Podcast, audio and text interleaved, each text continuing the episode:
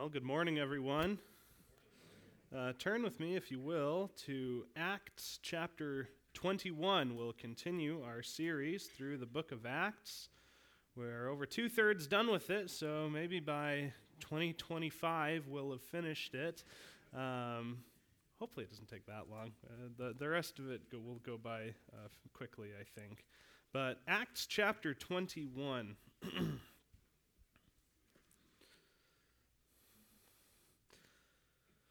before we begin, um, who, raise your hand if you've ever seen a, a, a, a Facebook post or a, a, news article or something like that along these lines.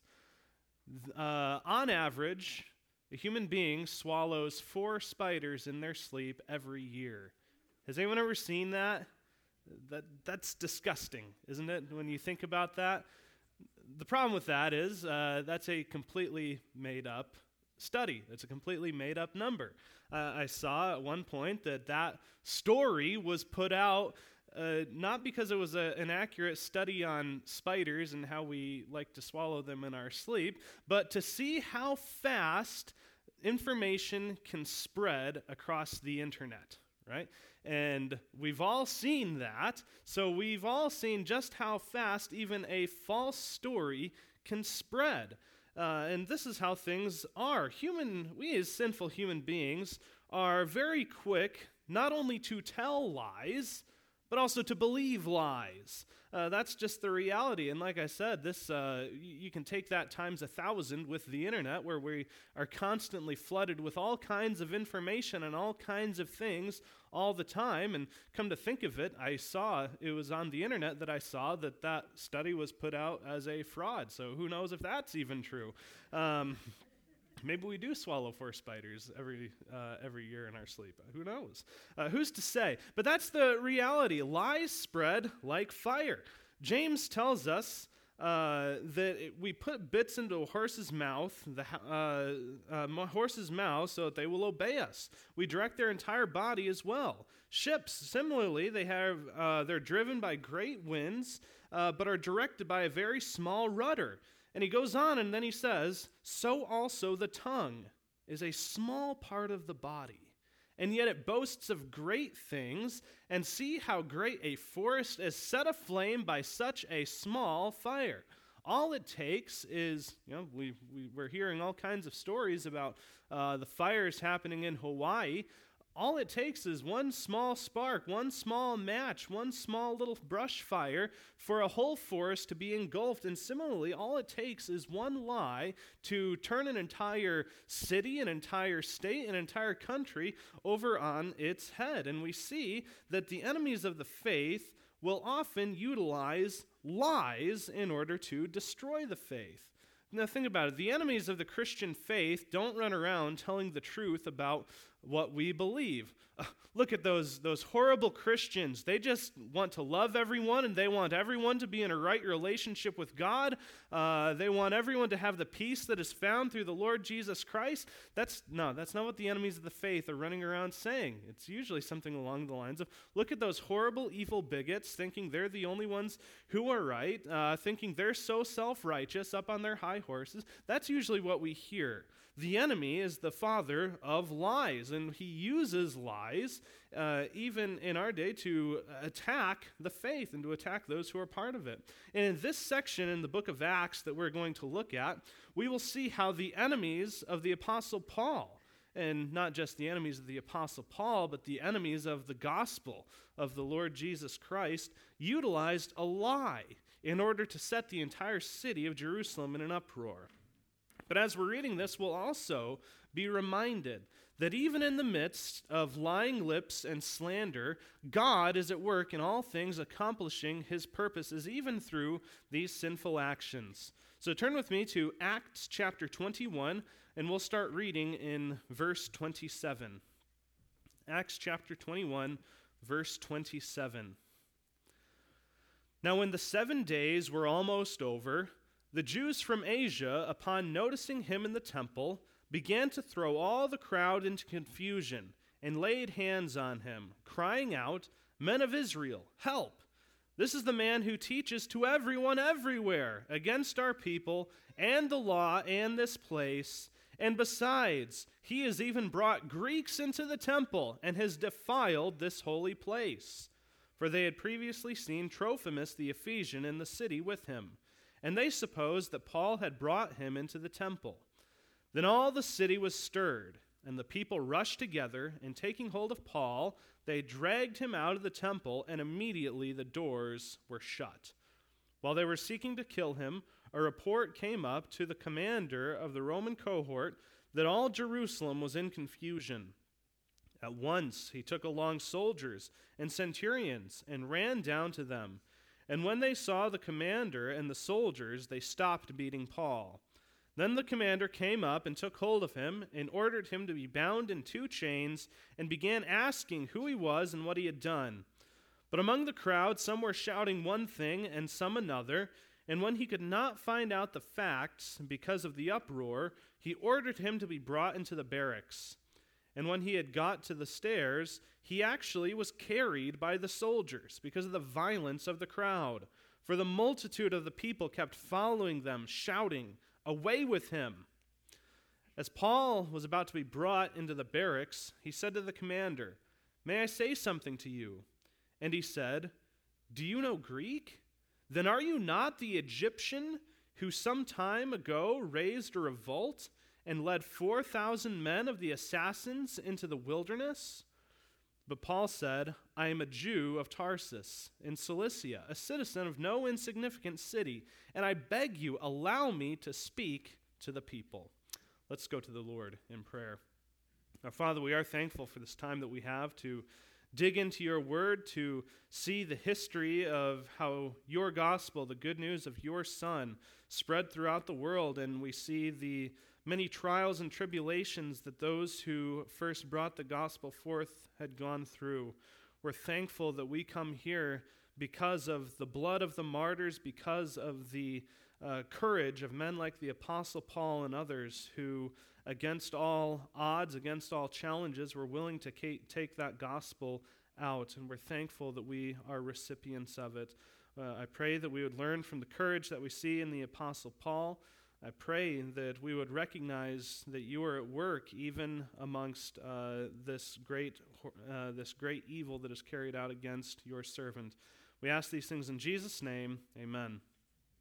All right, so to bring us back to what was going on in the book of Acts, if you remember, we find the Apostle Paul in Jerusalem. Things for the past couple chapters had been leading up to Paul going to Jerusalem, and Paul anticipated nothing but suffering and torment when he arrived there. But he knew that that is where God was directing him. Uh, Paul hoped to reach Jerusalem by the time of the Passover, and when Paul arrived at Jerusalem, he was met with the Christian, uh, the Christian church in Jerusalem. Paul is in the temple now because he is uh, completing a period of ceremonial cleansing. And he is doing this along with four other Jewish Christians. There was a great concern that uh, the, uh, among the Jewish Christians that Paul was going around telling Jewish Christians to no longer observe the law or no longer to observe the customs. And we discussed this a little bit last time. Uh, and Paul did not want that rumor going about. He did not want to be viewed as anti Jewish in his Christianity. He uh, went along with the instructions of the elders in the church and he paid for the offerings of these four men who are completing a vow, uh, perhaps the Nazarite vow, and also purified himself in the temple.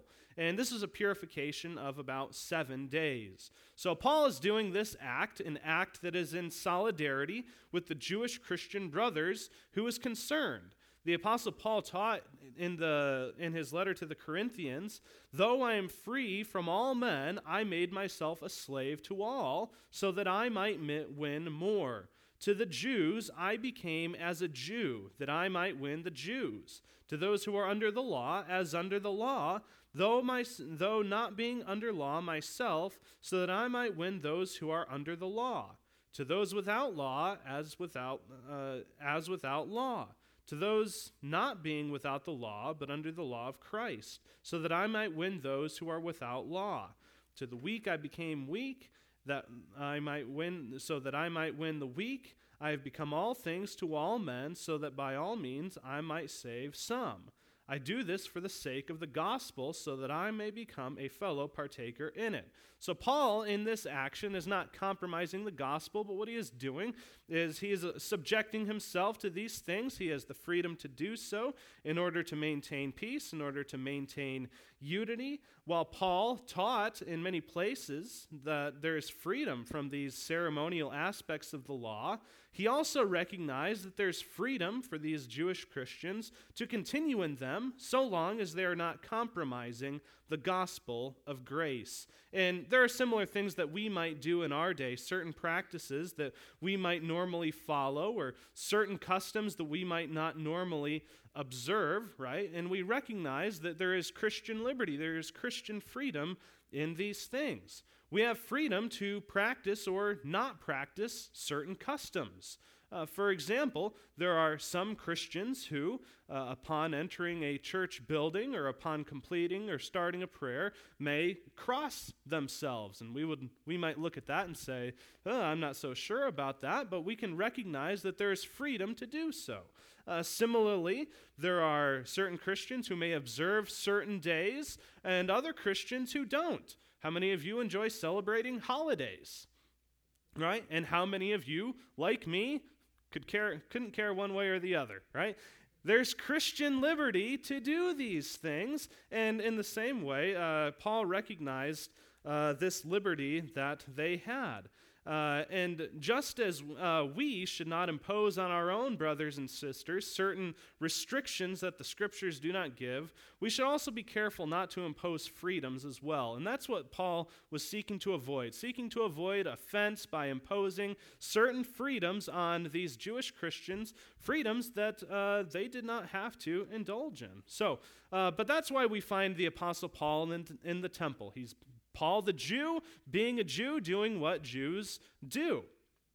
Uh, but while he is in the temple, when the seven days were almost over, Jews from Asia noticed him there. Now remember the time period. This is at the time of Pentecost. So Jerusalem would have been filled from Jew- by Jews from all over the world. It is, remember, it is Pentecost when the gospel first went out in Jerusalem. And during that time, Jerusalem was filled with Parthians and Medes and Elamites and residents from Mesopotamia, Judea, Cappadocia, Pontus and Asia, Phrygia, Pamphylia, Egypt and the districts of Libya around Cyrene, visitors from Rome, both Jews and proselytes, Cretans and Arabs. So the city is just packed full. So, uh, and it's no wonder that there are Jews from these cities that Paul had uh, visited at certain points of time. But Paul wasn't, uh, he wasn't the most friendly with many of the Jews. It was Paul's custom when he went on his missionary journey to first go to the synagogue, proclaim the gospel to them, but he would inevitably be rejected by them, where he would then turn to the Gentiles. So now Paul returns to Jerusalem, and these Jews that had rejected him are there right along with him. And certain Jews from Asia recognized him, they noticed him in the temple, and these are opponents of Paul, so they begin to throw the crowd in confusion and lay hands on him. These Jews were likely from Ephesus, and they had po- spotted the apostle in the city with Trophimus, the Ephesian, a Gentile, uh, who had come with Paul. Perhaps this Trophimus was one of the representatives of the Gentile churches that had contributed to a gift in Jerusalem that the Apostle Paul was bringing him. So these are the one. These are uh, perhaps the very same Jews that Paul encountered earlier on and plotted against him in Ephesus. Uh, Paul had, a, had to escape from death many times throughout his ministry, and oftentimes that death would have come at the hands of the people of Israel who were rejecting the message of the gospel. The Apostle Paul, in speaking to the Ephesian elders, said this You know yourselves from the day that I first set foot in Asia, how I was, I was with you the whole time, serving the Lord with all humility and with tears and with trials which came upon me through the plots of the Jews. And perhaps it's these same Jews that had plotted against him in Asia, in Ephesus, who now see him and they see an opportunity to do what they were unable to do in Asia, and that, and that is to put him to death. So, and that's what they do. They begin to stir up the crowd and they begin to lay these charges against the apostle. They cry out, Men of Israel, help! This is the man who teaches to everyone everywhere against our people and the law and this place. And besides, he has even brought Greeks into the temple, and he has defiled this holy place.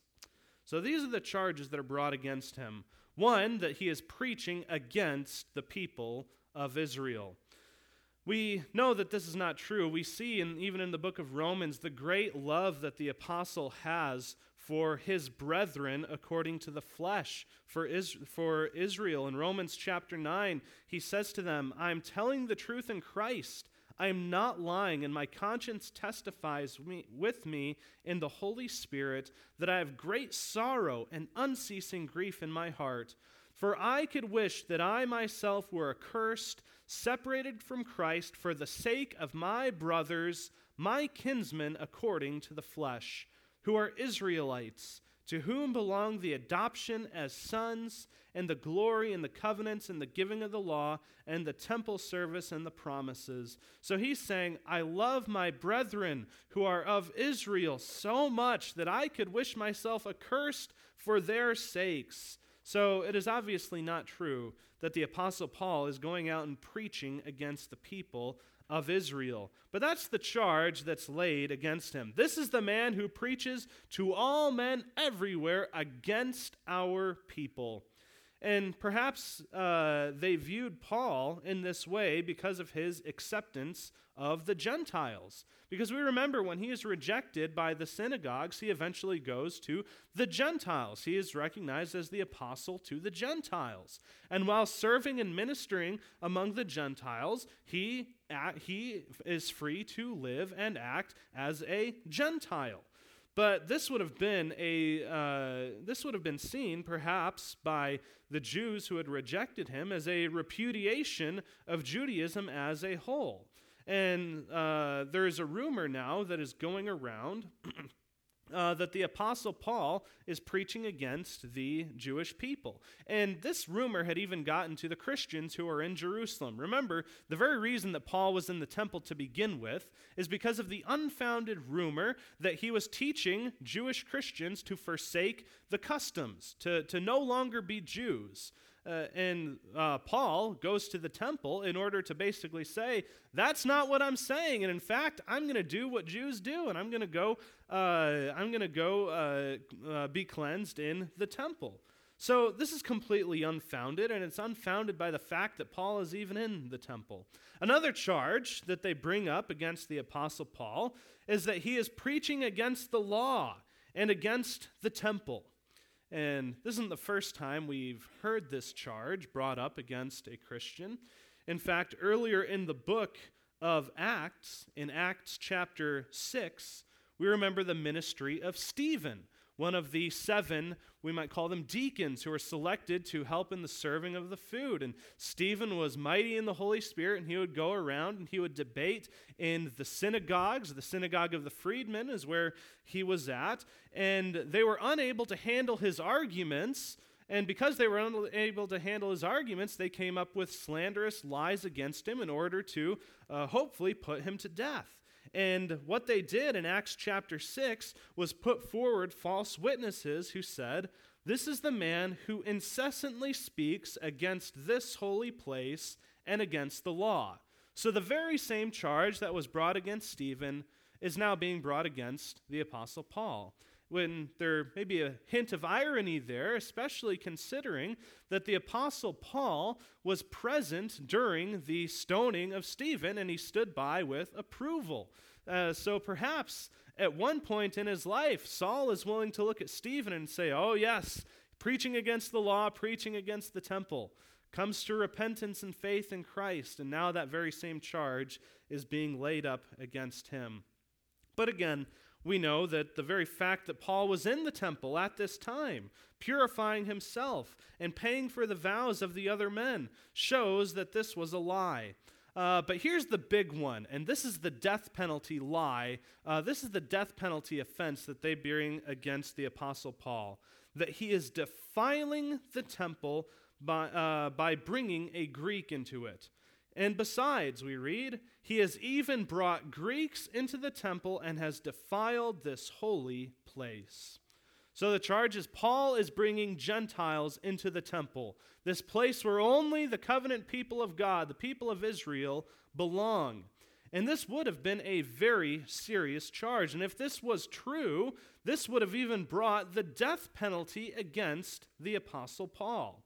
Now, at the temple, on the Temple Mount, there were different courts where different people were allowed in. On the very outer court of the temple was the court of the Gentiles. Gentiles were allowed there, uh, the God fearing Gentiles who would come and offer worship to God, but that's all the further they were allowed. Going further in, you have the court of the women, where the Jewish women were allowed, and then the court of the men, and then finally the court of the priests. Uh, however, Gentiles were not allowed inside the temple. That was not their place. And this was very strictly enforced in that day. Gentiles were not allowed to go beyond the court of the Gentiles under pain of death. In fact, uh, we actually have some archaeological discoveries at the ruins of the temple of signs warning Gentiles against going even further. There are two inscriptions that were found in the ruins of the temple, and they read this way No foreigner may enter within the barricade which surrounds the temple and enclosure. Anyone caught doing so will have himself to blame for what follows death. So, this was a capital offense in the people of Israel for a Gentile to be brought into the temple. According to the Jewish historian Josephus, this law was upheld by the Romans, and it was even applied to Roman citizens. So, Roman citizens, very protected class of people, even they weren't safe from being put to death if they transgressed that holy place. So, for Paul to aid a Gentile in entering the temple would have brought about that offense, and that is why they bring that charge against him. Now, once again, as I said, this charge is completely untrue. What's this charge based on? Is it based on the fact that as Paul was there kneeling and uh, offering praise to God, that there was a Gentile sitting right next to him that he had somehow snuck in? No, it's not based on that at all we read that they had previously seen Trophimus the Ephesian in the city with him, and they had supposed that Paul had brought him into the temple. And that's all they really need. Uh, that's all the evidence that they need. Well, Gentile was with him, so obviously he's in the temple. Uh, where is that Gentile now? Well, I don't know, but he was with Paul, so therefore Paul is to be put to death. So we see here the goal is not ultimately to discover the truth and carry out justice. They already know what they want. They want a dead Paul. And this is the easiest way in their mind to bring that about. If we can get enough people riled up at the fact that he has desecrated the temple by doing this, whether it actually happened or not, because it doesn't matter whether or not it actually happened. What matters is whether or not people believe it happened. So, if we can get enough people to believe that this happened, then we can finally get rid of this rabble rouser, the Apostle Paul. So, here we have another instance in the New Testament where a false testimony is used in an attempt to secure the deaths of those who are following Christ. And notice, this is all under the guise of serving God. What's the claim? Oh, we must honor God. We must honor the temple. And he refused to do so. So we must honor God by putting him to death. And that's how so many people will often justify so many evil actions in this world. This is a very common thing. that we see in the New Testament. Uh, the Lord Jesus himself even warns that this kind of behavior will happen.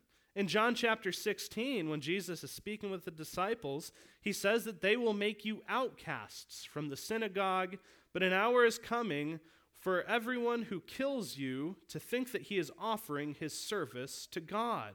And these things they will do because they have not known the Father or me.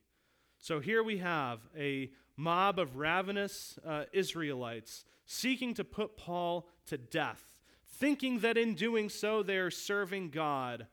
But the ultimate verdict that Jesus gives them is they do these things because they have not known the Father and they have not known me. And that is how so many evil actions, even today, are justified in this world. People use religious beliefs to justify all kinds of evil actions, and they will claim that in carrying these evil actions out, they are glorifying God. I'm sure we all remember what happened uh, 22 years ago at this point, September 11th, 2001. We have in the news, in all of our faces, a horrible tragedy, an evil, wicked act where radical Islamist uh, terrorists hijack planes, crash them into buildings. And why?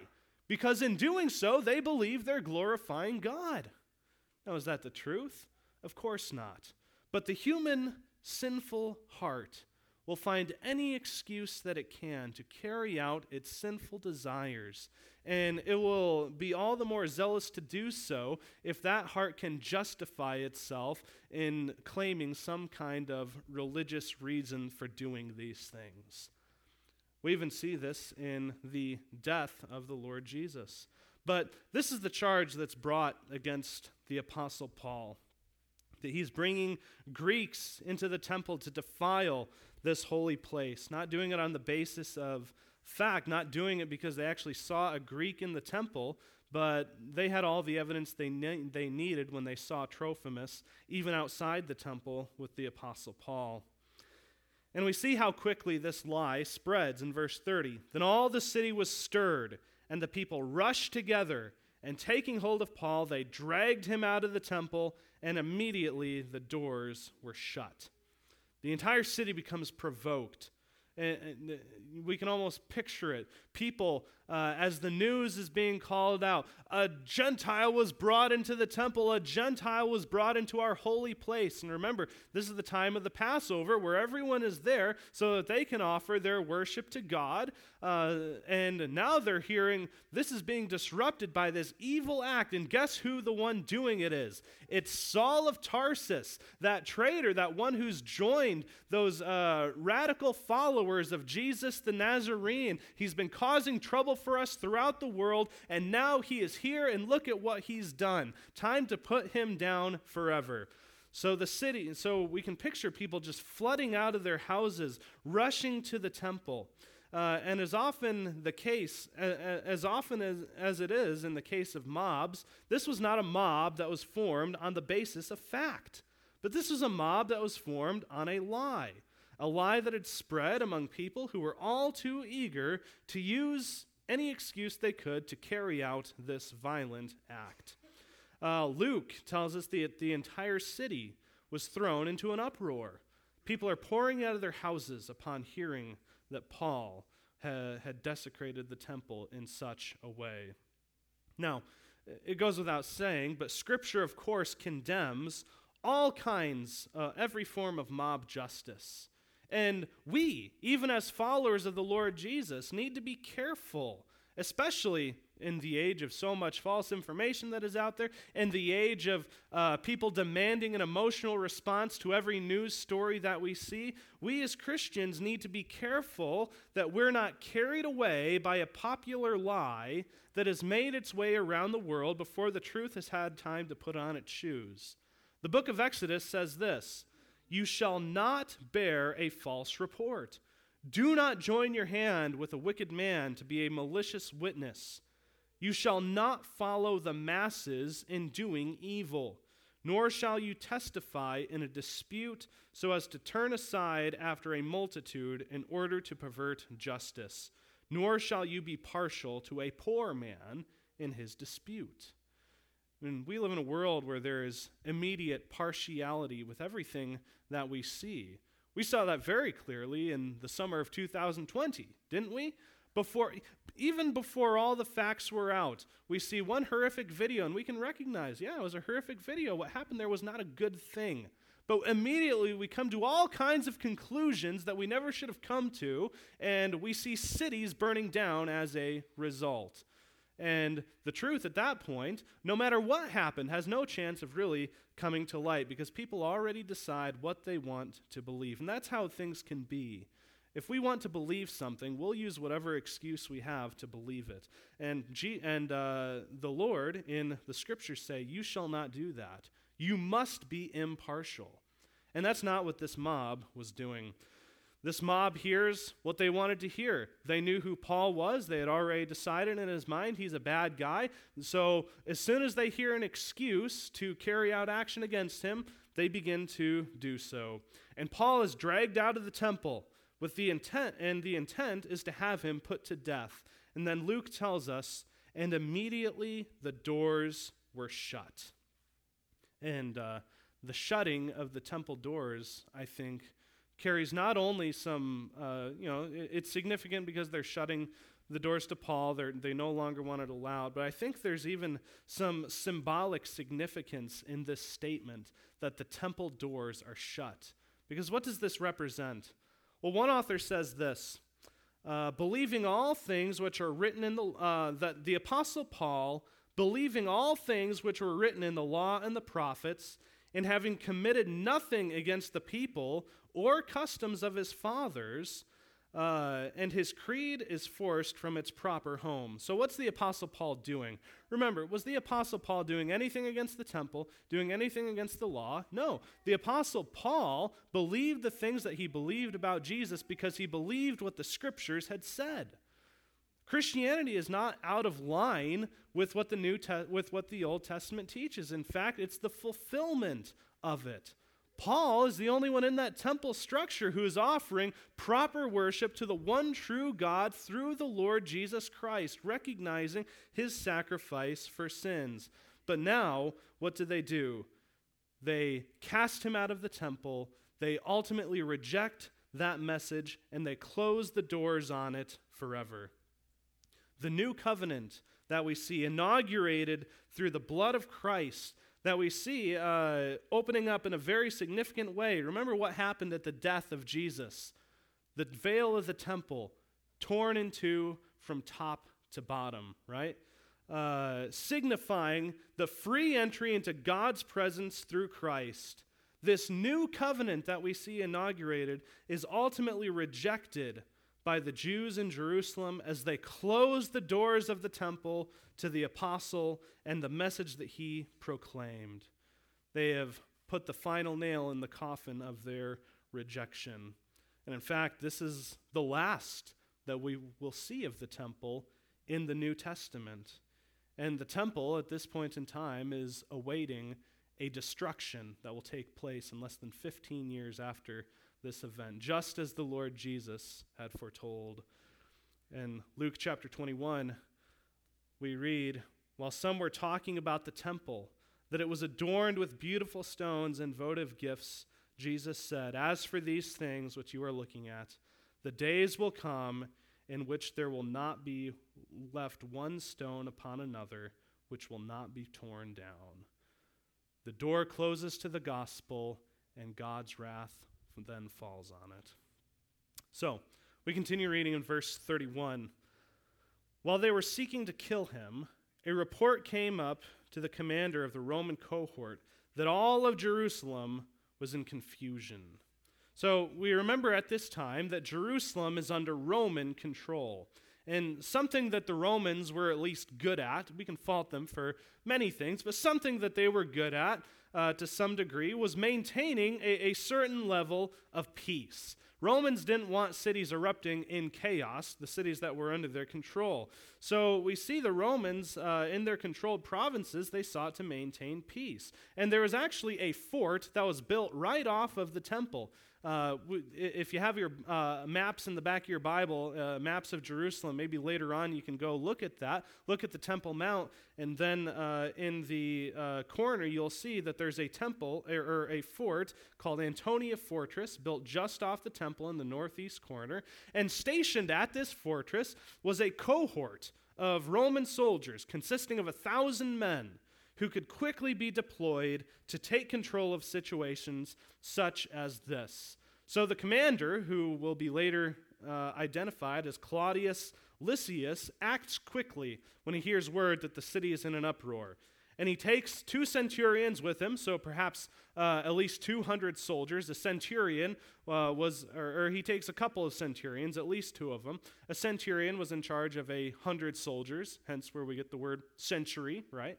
Uh, century is 100 years, centurion's in charge of a 100 soldiers. So he takes a couple centurions with him, and he goes down, arriving just in time to keep the Apostle Paul from being beaten or stoned to death. And here we have the fulfillment of what uh, Agabus had previously told Paul that Paul would fall into the hands of the Gentiles.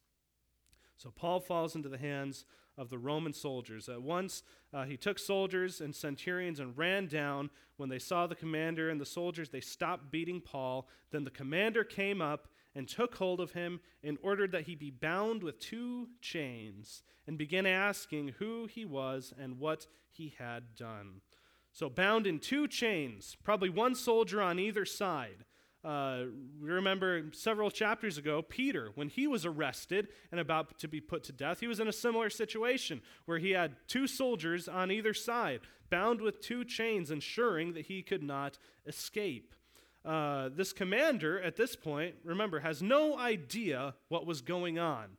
But the commander's goal wasn't necessarily to rescue Paul. Uh, he, you don't arrive at a scene, see this guy, see the city in an uproar over this guy, and immediately assume, oh, that must be the good guy. We better stop them. Uh, no, you show up to the scene, and we just need to calm everyone down. And there may be a reason that this guy is getting the snot beat out of him. So he has him put in chains. He has him uh, rescued from death. Uh, not, like I said, not necessarily his goal, but he stops this potential riot that's about to take place. And we remember what Agabus said that he's going to be bound and he's going to be put into the hands of the Gentiles. And now, Paul, at this point in time, just like Jesus, James, and Peter before him, was now at the mercy of the Gentile soldiers who are in Jerusalem. And we, through our hindsight, we know what happens. Uh, we've all probably read the book of Acts. We know that he makes it to Rome. But at this point in time, the Apostle Paul didn't know that. Uh, so we can only imagine what may be going on in his mind. Paul, at this point, had no guarantee of his safety or of just treatment. He had no guarantee that he was going to get out of this situation alive, and he probably had no reason to believe that that was going to happen. Remember the Lord Jesus. He was put to death at the behest of an angry crowd, despite the fact that there was no real justification to do so. We remember James, the brother of the Lord, was put to death by Herod Antipas at that point in time, and the crowd celebrated that fact. And as a result, Herod Antipas had Peter arrested, and he was hoping to do the same thing with him. And now Paul, who was hated by all in Jerusalem, was in the hands of the Gentiles, and the only expectation that he had is that he would suffer for the sake of Christ. But by God's grace, we see that the soldiers do not allow the mob to carry out uh, these actions. The centurion, he's unable to uh, determine who Paul is. Uh, and as, in asking the crowd, he's unable to get a clear answer. Uh, in this case, so Paul is unable to know who he is, and he begins to ask the crowd, Who is this man? And because the crowd, they're there on the basis of a lie, most of them probably didn't even know the story behind it. So he's not able to get a clear answer as to why Paul was being beaten. He had no way to prove that he had done anything worthy of death or anything like that right? And it, it's similar to what we see with Jesus. Uh, so we see uh, he, he, he's trying to get the facts straight, but he's unable to do so. The crowd, they just want him dead. And it's the same with Jesus. Remember when they brought Jesus before Pilate, and Pilate said, All right, what are the charges? And uh, instead of laying down a legitimate charge, they said, Well, uh, we wouldn't have brought him here if he didn't do something worthy of death right? So it's like, well, j- just just kill him for us is what they want, and that's what this crowd wants too. Just kill him for us. We wouldn't be beating him down if he didn't deserve it. Uh, though this Roman could not figure out what was going on, and due to the uproar, Paul needed to be carried up the stairs to the barracks. And this would have been quite the humiliating thing, right? Uh, j- just picture this grown man being lifted up by soldiers to be carried up the stairs. Uh, Paul uh, can probably add this to his list of uh, events that happen in his life that keep him humble, right? In uh, Second Corinthians, he talks about all these uh, bad, embarrassing, sad things that happened to him, things that he said, God allowed these to happen so that I can stay humble, so that I can't exalt in myself. One of these things is I had to be lowered out of a city in a basket right? Uh, and now he'll be able to add, I had to be carried uh, over the heads of two soldiers in order to be rescued from a crowd. And uh, so the, the Romans are trying to figure out what was going on, and the multitude of people kept following, shouting, Away with him. And in this, we see another parallel uh, with what happened with the Lord Jesus, where they just continually shouted, Away with him, away with him, crucify him, crucify him. This crowd wanted his blood. So we finish up this section, verse 37. As Paul was about to be brought to the barracks, he said to the commander, May I say something to you? And he said, Do you know Greek? Then are you not the Egyptian who at some time ago raised a revolt and led the 4,000 men of the assassins out of the wilderness? So uh, Paul speaks to this man in Greek, which may have been a surprise. Remember, he's in Jerusalem filled with Aramaic speaking Jews. Greek was the lingua franca of the time of the Roman Empire, but Jerusalem uh, mostly spoke in Aramaic. And here's this man being beaten down speaking in Greek. And uh, the, the soldier, the commander, uh, believes at this point that Paul is perhaps a known terrorist who had recently attacked the temple uh, the Egyptian who led 4,000 men into the wilderness. And this is another account that we find a history for. Josephus tells us about this Egyptian man. He claimed to be a prophet, and he said that he was going to tear down the walls of Jerusalem and that he was going to uh, lay siege over the city. Well, uh, that didn't happen. He was, uh, his, his, army was put down by the Romans. Uh, a number of them were killed, a number of them were captured, but the Egyptian himself escaped the fight and he didn't appear anymore, and he brought 4,000 men with him. So, as this had happened just recently, perhaps the centurion thought, oh, he came back to do the job. But as we know, that's not the case. Paul identifies himself uh, I am a Jew of Tarsus in Cilicia, a, uh, a citizen of no insignificant city. So he identifies himself. He shows that, no, I'm not a threat. I'm not this terrorist that you're looking for. Uh, I'm a man. I'm, a Rome, I'm uh, from this prominent Roman city. I have nothing against what you guys are doing here. And then he goes on and he says, I beg you, allow me to speak to the people. And again, it's as we're reading, it's kind of hard to put ourselves back there, but let's picture what had just happened. Here's Paul, uh, probably not the most imposing figure, and he had just been beaten almost to death by a mob. So here he is, bruised, bleeding, maybe limping at this point. Uh, there's an angry mob saying, "Put him, take him away, take him away, take him away." And Paul goes to this commander. And He says, "I want to talk to them." That's kind of crazy, isn't it?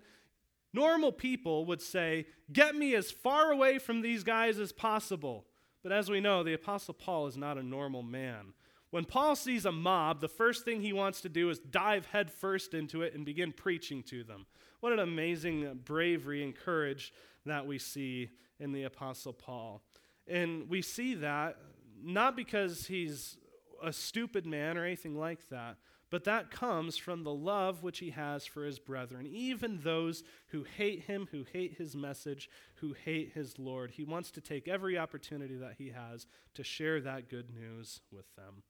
And we'll uh, get into that discussion next time we're here So, in conclusion, in the beginning of the final book, or, or of the final act of the book of Acts, we see a, a, a, small taste of the suffering and the injustice that Paul will continue to experience for the sake of the gospel. We'll see this continuing on through the rest of the book. But as Paul undergoes these sufferings, he never loses sight of the reality that the proclamation and the preservation of the gospel is far more important than his own earthly comforts. Throughout this, we will see putting the go- Paul putting the gospel above himself. Uh, we see Paul willing to go to Rome and, in fact, even face death, if only it would give him another opportunity to share the gospel. Uh, for Paul, being a Christian was not a comfortable experience. But in our day, we can oftentimes have the expectation that being a Christian will be, that it should be. And oftentimes we even choose our own comfort over doing what God has called us here to do. And we can easily deceive ourselves when something does go wrong that we must have done the wrong thing as a result. If we were in Paul's place, it'd be very easy for us to say, oh, I must have, if so many people are upset at me for what I'm doing, maybe, maybe I'm the one who is wrong. And we can get that idea too. When we try to do something for the sake of righteousness, when we try to share the gospel with our hard neighbor or family members and we get a negative response, we may think, oh, maybe I shouldn't have come on so strongly. Oh, maybe uh, I shouldn't worry about it. And we, we, we go back to that place of, of comfort.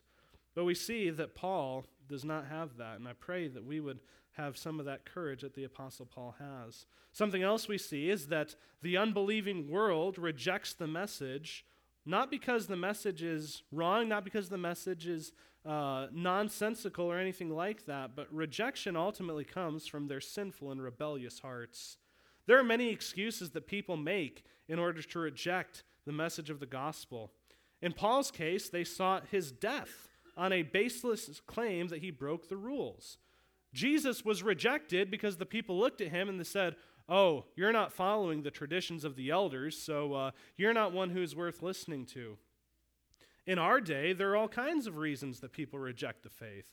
Oh, it's, uh, it's illogical, it's unscientific. You Christians are hypocrites. Why would I ever jo- why would I ever want to follow Jesus if you're all hypocrites? The ultimate reason for this rejection, however, ultimately boils down to a sinful nature that will grab hold of any excuse that it can to continue their rejection of God. They will do anything they can to continue to suppress the truth and unrighteousness. But in this account, we see that through all of this, God is able to bring about deliverance in the most unexpected ways. And in this case, he does it through the Romans. The Romans in this po- at this point in time were by no means righteous. When someone fell into the hands of the Romans, it usually meant death. But we see in this instance, God is able to use them to intervene and to save his life. So even as we are going out and sharing the gospel and perhaps suffering for the sake of righteousness, we can recognize that God knows what we're doing. We can recognize that God has his hand over us, that God is preserving us. We can trust that God will get us to where we need to be if we would but if we would do what we sang in the song uh, just earlier this morning, if we would only trust and obey. Let's go to the Lord in prayer. Our Father, we are indeed thankful for the example that we see in the Apostle Paul, the courage that is displayed in him. If we, again, could just have an ounce of that courage, that conviction, that love for those who are around us, who are lost, the desire to continue going back despite the wrongs that might have been committed against us. Uh, help us, Lord, to follow the Apostle Paul as he follows Christ, recognizing that we are not alone in this world, that God is with us every step of the way. I pray that you would bless the rest of our day and week, and we ask these things in Jesus' name. Amen.